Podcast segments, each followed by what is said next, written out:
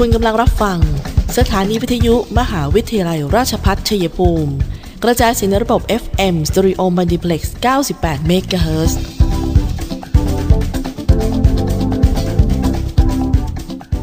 ที่นี่สถานีวิทยุกระจายเสียงเพื่อการศึกษา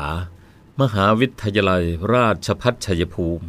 ส่งกระจายเสียงในระบบ FM Stereo Multiplex ความถี่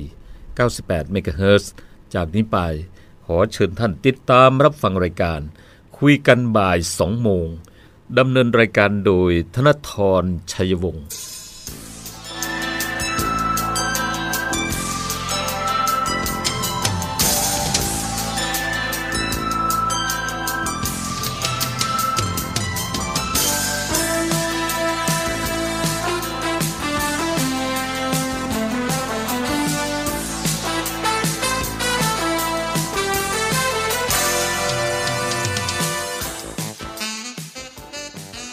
วัสดีค่ะท่านผู้ฟังคะต้อนรับเข้าสู่ช่วงเวลาของรายการคุยกันบ่าย 2 โมงนะคะ ประจำบ่ายวันพฤหัสบดีที่ 10 มีนาคม พุทธศักราช 2565 ค่ะ ดิฉันตุกธนาธรนะคะทำหน้าที่ดำเนินรายการ FM 98 MHz สถานีวิทยุ มหาวิทยาลัยราชภัฏชัยภูมิค่ะ อย่าลืมติดตามทางแฟนเพจ Facebook CPRU Radio 98 MHz ด้วยอีกช่องทางหนึ่งนะคะรวมไปถึงพอดแคสต์คุยกันบ่าย 2 โมง และ YouTube ก็ search คำว่าคุยกันบ่าย2โมงนะคะ พร้อมกันนี้แนะนำกับวิทยุออนไลน์ CPRU Radio ด้วยค่ะท่านฟังก็จะไปกับท่านฟังได้ทุกที่บนสมาร์ทโฟนโฟนของท่านเองนะคะ โดยแพลตฟอร์มทางออนไลน์ก็จะสะดวกยิ่งขึ้นค่ะ วันนี้นะคะรายการคุยกันบ่าย2โมงก็มีเรื่องที่เป็นเป็นเป็นเรื่องฮอตบนสังคมออนไลน์ของบ้านเราอยู่พอสมควรก็คือการ ค้นพบอบอกว่าต้องบอกเหมือนจะคบค้นพบนะคะต้องเหมือนจะคือเมื่อวันที่ 8 มีนาคมก็มีการโพสต์บนสื่อโซเชียลหลายพื้นที่เลย ว่าจะมีว่าเหมือนจะพบนะคะโบราณสถานใหม่กลางป่า พื้นที่เขตตำบลนนทองอำเภอเกษตรสมบูรณ์จังหวัดชัยภูมิ ก็ทำให้มีผู้สนใจจำนวนมากก็รวมทั้งดิฉันด้วยนะคะที่สนใจว่าอุ๊ยแหมเราจะมีนะคะแหล่งโบราณสถานสำคัญ แต่ว่า ล่าสุดนะคะ มีการตรวจสอบก็คือถึงแม้ว่าเหมือนจะยังไงเนี่ย ก็ต้องลงไปตรวจสอบในพื้นที่ ก็มีการประสานข้อมูลจากศูนย์ศึกษาธรรมชาติ และสัตว์ป่าห้วยกลุ่ม และผู้นำท้องที่ในพื้นที่นะคะ ก็พบว่าข้อมูลเบื้องต้น บริเวณดังกล่าวเนี่ย เมื่อประมาณปี 2526 เป็นพื้นที่แปลงปลูกป่า ขององค์การอุตสาหกรรมป่าไม้ออปคอนสารเนี่ยนะคะ อยู่ในเขตป่าภูนกแซว ตำบลโนนทอง อำเภอเกษตรสมบูรณ์ เจ้าหน้าที่เขาก็ได้มีการสร้างที่พักชั่วคราว ต่อมาได้อพยพลงมาจากจุดดังกล่าวค่ะ แล้วก็จนปัจจุบันก็ไม่มีการทำกิจกรรมใด ๆ ซึ่งจุดที่ปรากฏข่าวเนี่ยจะอยู่ห่างจากหมู่บ้านโนนทอง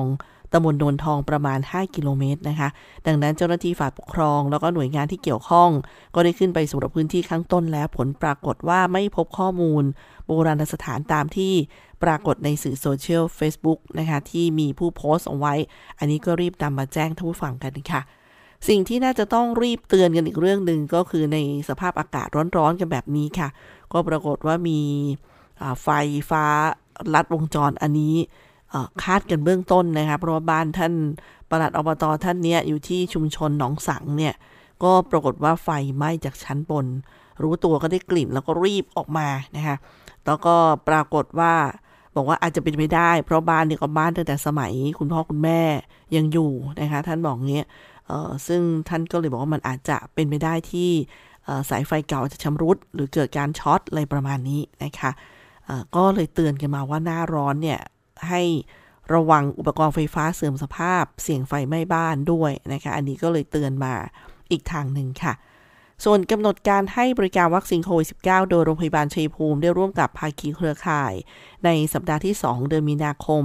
ที่จุดบริการห้างสรรพสินค้าบิ๊กซีชัยภูมินะคะ ก็มีอย่างวันนี้ก็ยังให้บริการอยู่แต่ว่าถึง 15นาฬิกาเธอฝั่งเขาก็เป็นกลุ่มเข็ม 1 ไฟเซอร์สำหรับเด็กอายุ 12 ปี แล้วก็ประชาชนอายุ 18 ปีขึ้นไป เข็ม 1 วัคซีนแอสตราเซเนกาประชาชนอายุ 18 ปีขึ้นไป เข็ม 2 วัคซีนแอสตราเซเนกาและไฟเซอร์หรือไฟเซอร์นะคะตามนัด แล้วก็ยังมีเข็ม 3 กระตุ้นด้วย อันนี้ก็เป็นกำหนดการนะคะ ส่วนวันศุกร์ที่ 11 จะเป็นการออกหน่วยฉีดวัคซีนเด็กนักเรียนชั้นนักเรียน 5 อายุ 5-11 ปีค่ะ ของโรงเรียนอนุบาลแล้วก็ที่กี้เหล็กใหญ่ เมืองน้อย สุนทรนะในกลุ่มนี้แล้วก็ทอ2ทอ3อันนี้เป็นกำหนดการให้บริการค่ะ เดี๋ยวพักกันสักครู่ท่านฟังคะเดี๋ยวกลับมาคุยกันต่อค่ะ ยิ่งใหญ่ในศรัทธาหนึ่งมหาวิทยาลัย ยิ่งวันยิ่งเกรงไกรราชพัฒชัยภูมิมหาวิทยาลัยราชพัฒชัยภูมิรับสมัครนักศึกษาระดับปริญญาตรี ภาคเรียนที่1ทับ2565 t c a s 65 รอบโคต้าครั้งที่2 1มีนาคมถึง 20 เมษายน 65 22 เมษายน ประกาศรายชื่อผู้มีสิทธิสัมภาษณ์ 29 เมษายน สัมภาษณ์ 1 พฤษภาคม ประกาศผลผู้ผ่านการสอบ ยืนยันสิทธิ์ 4-5 พฤษภาคม ในระบบ TCAS สละสิทธิ์ 6 พฤษภาคม ในระบบ TCAS ประกาศผลผ่านการคัดเลือก 9 พฤษภาคม 65 รายงานตัว 10 พฤษภาคม 65 โทรศัพท์ 044 815 120 044 815 120 หรือที่ cpru.ac.th บัณฑิตที่ยอมรับของสังคมรักษาภาวิธีทางให้ดำรง มหาวิทยาลัยราชภัฏชัยภูมิ ปิดรับสมัครนักศึกษาหลักสูตร วิศวกรรมศาสตร์ สาขาวิชาวิศวกรรมการผลิต โดยมุ่งเน้น ในการเพิ่มทักษะความรู้ด้านวิศวกรรมศาสตร์ ให้กับนักศึกษา ในระดับวิชาชีพชั้นสูง ทางด้านวิศวกรรมศาสตร์ ขยายโอกาสทางการศึกษา ด้านวิศวกรรมศาสตร์ ให้กับเยาวชนในท้องถิ่น และพื้นที่ใกล้เคียง เพิ่มศักยภาพแก่ประชาชนในท้องถิ่น ให้ดำรงชีพ โดยพึ่งพาตนเองพร้อมทั้งเสริมสร้างสมรรถนะในวิชาชีพอย่างเป็นรูปธรรม สอบถามโทร 085 102 0491 087 456 9889 และ 082 453 3052 หรือที่เว็บไซต์ cpru.ac.th มิติใหม่แห่งการศึกษา มหาวิทยาลัยราชภัฏชัยภูมิ มุ่งสร้างบัณฑิตคุณภาพ จากอุตสาหกรรมภูมิภาค สู่อุตสาหกรรมอาเซียน และส่งเสริมการพัฒนาท้องถิ่น ทุกฝั่งคะในช่วงนี้ก็มีประเด็นที่คุยกันว่าได้ไหมได้ไม่ได้นะคะ ทางศูนย์สบคกรุงเทพมหานครเนี่ย ก็บอกว่าประเด็นที่บอกว่าหากผู้เป็นแม่ติดเชื้อโควิด จะให้ลูกดูดนมจากเต้าได้หรือไม่นะคะ ก็คำตอบคือได้ แต่ต้องระวังไม่ให้ลูกเนี่ยติดเชื้อก็โดยวิธีการอย่างนี้ค่ะ สวมหน้ากากอนามัยล้างมือก่อนแล้วก็หลังจับตัวลูก หลีกเลี่ยงการไอหรือจามขณะลูกดูดนม เช็ดทำความสะอาดพื้นผิว หรือวัตถุที่สัมผัสด้วยน้ำยาฆ่าเชื้อ เลือกวิธีปั๊มนมออกมาแล้วให้ญาติหรือว่าพี่เลี้ยงเนี่ยนำไปให้ลูกกิน นี่ก็เป็นวิธีการแนะนำกับคุณแม่นะคะ ซึ่งทางด้านท่านฟังก็ลองดูนะคะว่าถ้ามีข้อสงสัยก็สอบถามกันได้ค่ะรพสต หรือว่าสายด่วนกรมควบคุมโรค 1422 สายด่วนสบค 1111 นะคะก็ได้ สาธารณสุขเดินหน้าสร้างความเข้าใจเรื่องกัญชา หลังปลดล็อกจากยาเสพติด อ้าวนะคะ หลายท่านก็ตั้งอกตั้งใจว่าเป็นยังไงกันนะ ภายหลังจากราชกิจจานุเบกษาได้เผยแพร่ประกาศกระทรวงสาธารณสุขเรื่อง ระบุชื่อยาเสพติดให้โทษในประเภท 5พุทธศักราช 2565 เมื่อวันที่ 9 กุมภาพันธ์ที่ผ่านมาค่ะ โดยจะมีผลบังคับใช้ 120 วัน จากการประกาศ ประกาศดังกล่าวระบุสารสกัดจากกัญชายังเป็นยาเสพติดให้โทษประเภท 5 ยกเว้นสารสกัดที่มีปริมาณ THC ไม่เกินร้อยละ ไม่เกินร้อยละ 0.2 ที่ได้รับอนุญาตให้สกัดจากกัญชาที่ปลูกในประเทศ สารสกัดจากเมล็ดของกัญชาหรือกัญชงที่ปลูกภายในประเทศ ซึ่ง จากประกาศดังกล่าวก็ทำให้ส่วนอื่นของกัญชาที่ไม่ได้ระบุไว้ ไม่ถือเป็นยาเสพติดให้โทษประเภท 5 ตามประมวลกฎหมายยาเสพติดก็ได้แก่ ใบจริง ใบพัด ราก กิ่งก้าน 2. เปลือก ลำต้น เส้นใหญ่ 3. เมล็ดกัญชา 4. สารสกัดและกากจากการสกัดที่ค่า THC ไม่เกินร้อยละ 0.2 โดยต้องเป็นการปลูกและสกัดในประเทศ ด้านกระทรวงสาธารณสุขนะคะ ก็ได้เดินหน้าสร้างความเข้าใจกับประชาชนในการใช้ประโยชน์ จากกัญชาอย่างถูกต้องโดยจะมีการจัดประชุมวิชาการด้านการแพทย์ มหกรรมกัญชา กัญชง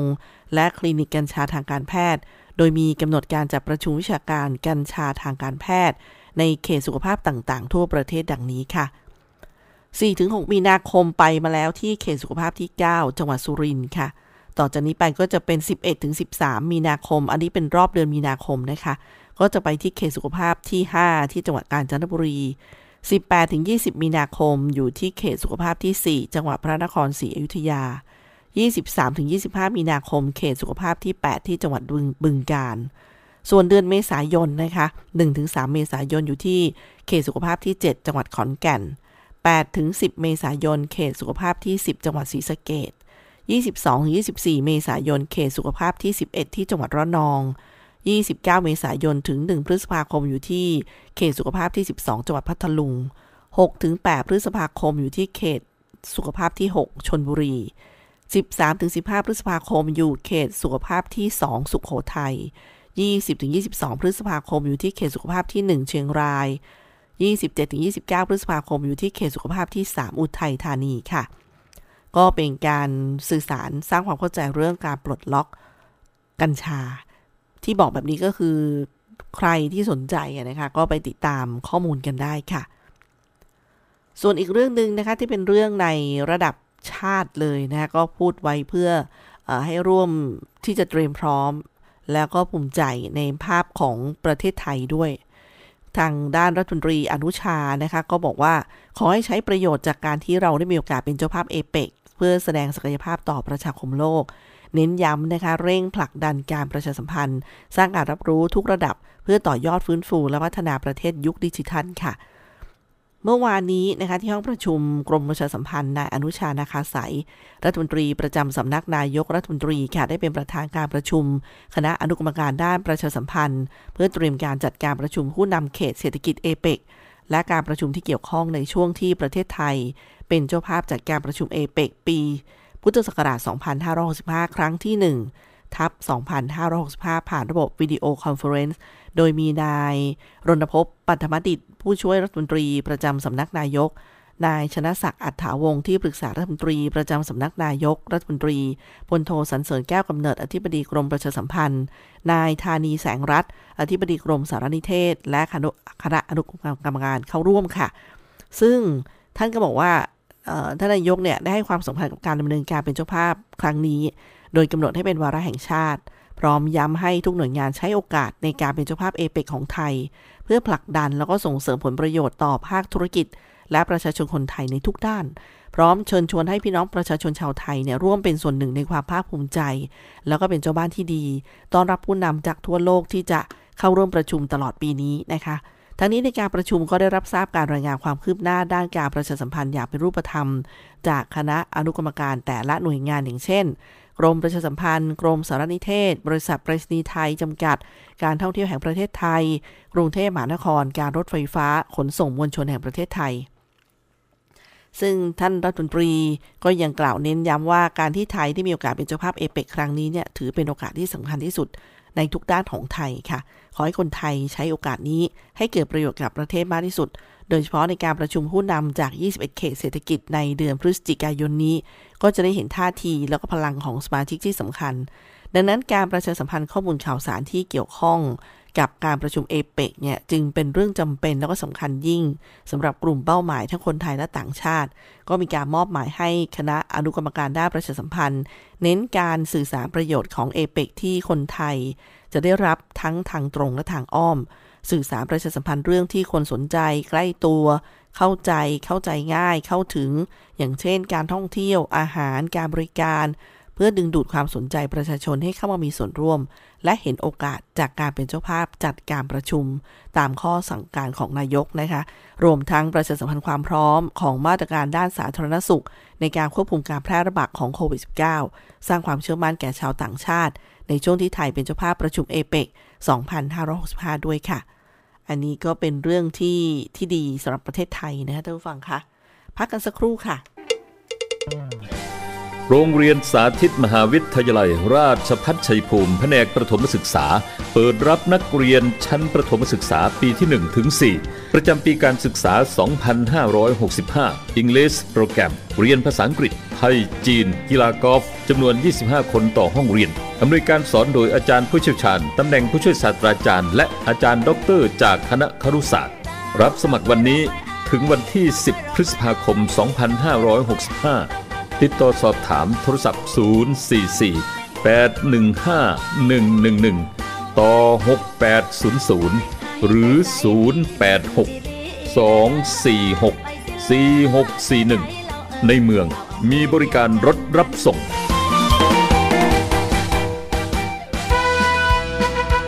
ข่าวดีเรียนปริญญาตรีที่คณะบริหารธุรกิจ มหาวิทยาลัยราชภัฏชัยภูมิ หลักสูตรบริหารธุรกิจบัณฑิต สาขาวิชาบริหารธุรกิจ วิชาเอกการจัดการ วิชาเอกธุรกิจดิจิทัล วิชาเอกการเงิน และสาขาวิชาการท่องเที่ยวและบริการ เรียนทฤษฎีแค่3ปี จากนั้นไปฝึกสหกิจศึกษาณสถานประกอบการ หรือหน่วยงานจริงอีก 1 ปีทำให้มีโอกาสที่จะได้งานเร็วขึ้นงานดีเงินดีและอยากมีธุรกิจเป็นของตนเอง ต้องเรียน บริหารธุรกิจ ว่าแต่สมัครเรียนกันหรือยัง ตอนนี้เปิดรอบโคตา TCAS 65 แล้วนะ เพิ่มเติมโทร 081 544 7644 เลือกเรียนบริหารธุรกิจ เลือก CPBS CPRU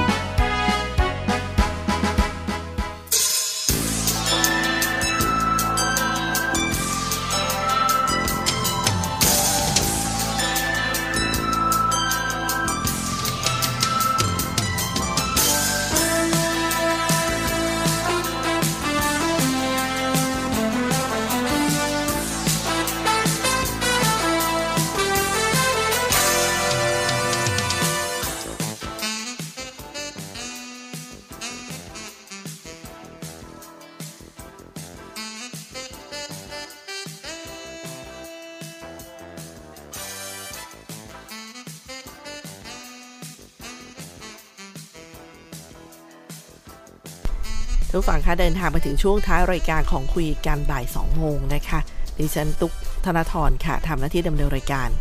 ท่านผู้ฟังคะสำหรับที่ตลาดสี่แยกคอนสารเนี่ยนะคะ ได้ผ่านการประเมินตลาดนี้ปลอดภัยโควิด -19 เมื่อวานนี้เองนะคะ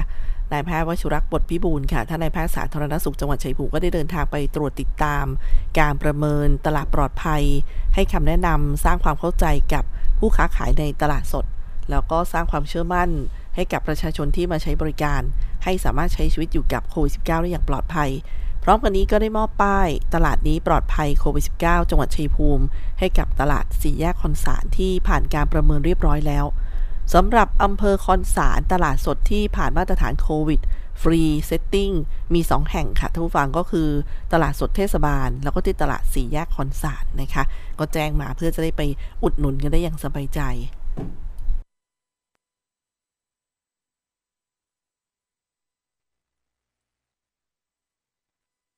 อะขออภัยค่ะ หายไปกันแวบหนึ่งนะคะ มาต่อกันที่แผนออกหน่วยรับบริจาคโลหิต ประจำเดือนมีนาคมของโรงพยาบาลชัยภูมิ ที่ร่วมกับเหล่ากาชาติจังหวัดชัยภูมินะคะ พรุ่งนี้จะอยู่ที่สถานีตำรวจภูธรจังหวัดชัยภูมิในช่วง 9นาฬิกาถึง 12นาฬิกาที่หอประชุมอำเภอเกษตรสมบูรณ์ ช่วงเวลาเดียวกันนะคะในวันที่ 15 มีนาคมหอประชุมอำเภอเมืองชัยภูมิอีกครั้งหนึ่งที่ 22 มีนาคมค่ะ ช่วงเวลาเดียวกัน แล้วก็ 24 มีนาคมอออยู่ที่หอประชุมอำเภอบำเหน็จนรงค์29 มีนาคมที่หอประชุมอำเภอหนองบัวแดงนะคะ ช่วงเวลาคือ 9นาฬิกาถึง 12นาฬิกาค่ะ ก็กรุ๊ป A กรุ๊ป B กรุ๊ป O กรุ๊ปกรุ๊ป AB ไปกันเลยนะคะ แล้วก็อีกทางหนึ่งคือท่านสามารถบริจาคโลหิตกันได้ค่ะ ที่งานธนาคารโลหิตชั้น 3 ตึกผู้ป่วยนอก โรงพยาบาลชัยภูมิ โดยเปิดรับบริจาคโลหิตทุกวันไม่เว้นวันหยุดราชการนะคะ ในช่วง 9นาฬิกาถึง 16นาฬิกาไม่ปิดพักเที่ยงด้วยค่ะ ก็สอบถามข้อมูลเพิ่มเติมได้นะคะที่ 044 822 125 044 822 125 ค่ะ มาต่อกันที่เรื่องนี้นะคะมาตรา 33 มาตรา 39 คือประกันผู้ประกันตน อย่าลืมนะคะภายในเดือนนี้ก็ถ้าอยากจะแจ้งเรื่องการเปลี่ยนสถานพยาบาลเนี่ย ก็รีบไป ไปใช้นะคะไปใช้บริการกันซะ หมดเขตสิ้นเดือนนี้นะคะ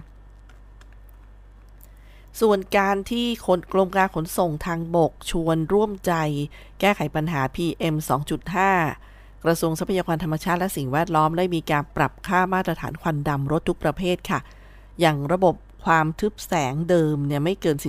45%ตอนนี้เปลี่ยนเป็นไม่เกิน 30% ส่วนระบบกระดาษกรองเดิมไม่เกิน 50%นะคะตอนนี้เปลี่ยนเป็นไม่เกิน 40%มีผลบังคับใช้วันที่ 13 เมษายนนี้ค่ะ ฟรีนะคะท่านฟังสามารถนำรถเข้าตรวจวัดค่าควันดำเบื้องต้นได้ที่สำนักงงานขนส่ง และสถานตรวจสภาพรถตรอทั่วประเทศนะคะ วิธีการสังเกตรถที่เสี่ยงค่าควันดำเกินมาตรฐานเบื้องต้นก็อย่างเช่นเเริ่มมีคราบขมเหลาควันดำบริเวณท้ายรถ รถที่มีการใช้งานหนักหรือรถเก่าที่ไม่ได้ดูแลเร่งเครื่องเสร็จแล้วมีควันดำออกมาเนี่ยสังเกตเลยเบื้องต้นนะคะ วิธีแก้ไขรถที่ปล่อยควันดำเบื้องต้นนะคะก็บอกให้ทำความสะอาดก็คือหรือว่าเปลี่ยนกรองนะคะเปลี่ยนกรองอากาศใหม่ เปลี่ยนกรองน้ำมัน เปลี่ยนน้ำมันเครื่องอปรับตั้งปั๊มน้ำมันเชื้อเพลิง ตรวจเช็คและปรับตั้งหัวฉีด แล้วก็ตรวจเช็คและซ่อมเครื่องยนต์ให้อยู่ในสภาพที่สมบูรณ์อยู่เสมอค่ะ ค่าควันดำเกินที่กฎหมายกำหนดเปรียบเทียบปรับ 5,000 บาทนะคะแล้วก็ท่านฟังก็สามารถร่วมดูแลสภาพอากาศ รักษามาตรฐานปัญหาไม่รักษามาตรฐานฝุ่นที่ไม่เป็นอันตราย แล้วก็ไม่ให้เปิดปัญหา PM 2.5 ก็ ถ้าเจอรถควันดำก็ช่วยกันแจ้งได้ที่ 1584 1584 นะคะะก็ทบทวนกันกับเรื่องราวนี้ มาถึงช่วงท้ายรายการท่านผู้ฟังคะ ก็คงจะส่งท้ายที่การอยู่ร่วมกันในสังคมเนี่ยนะคะมันก็มีเรื่องหนึ่งอย่างเช่น ตอนนี้การแชร์ การแชร์การแชร์เหล่านี้นะคะเขาบอกข่าวนี้ดูมีเงื่อนงำจริงหรืออะไรอย่างเงี้ยนะคะบางทีก็รีบแชร์กันออกไปประมาณนี้นะคะ ก็ดูก่อนค่ะเขาบอกว่า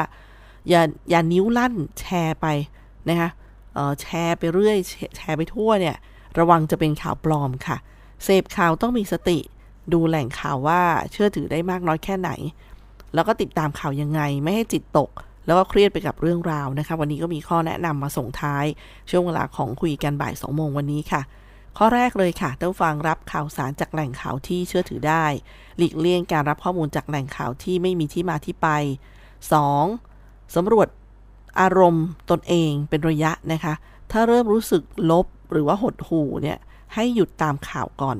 3. จำกัดเวลาในการรับสื่อ ไม่ใช้เวลามากเกินไป ไม่ตามดูจนรบกวนการนอนหรือกิจวัตรประจำวัน 4. รับข่าวอื่นๆ ให้หลากหลาย 5. หลีกเลี่ยงการด่วนสรุป ตัดสินใจจากข้อมูลที่จำกัด 6. หลีกเลี่ยงการประทะอารมณ์ เวลาเกิดความเห็นต่าง กับบุคคลอื่น 7. ระบายให้คนที่ไว้ใจได้ฟัง หากเริ่มรู้สึกไม่สบายใจนะคะ ก็ต้องส่งท้ายว่าเครียดได้ต้องคลายเป็นนะคะ ขอให้ทุกฟังดูแลสุขภาพใจ สุขภาพกายกันให้แข็งแรง วันนี้รายการคุยกันบ่าย2โมงต้องลาไปก่อนนะคะ ขอบคุณที่ให้เกียรติติดตามรับฟัง ดิฉันตุ๊กธนทรดำเนินรายการ สวัสดีค่ะ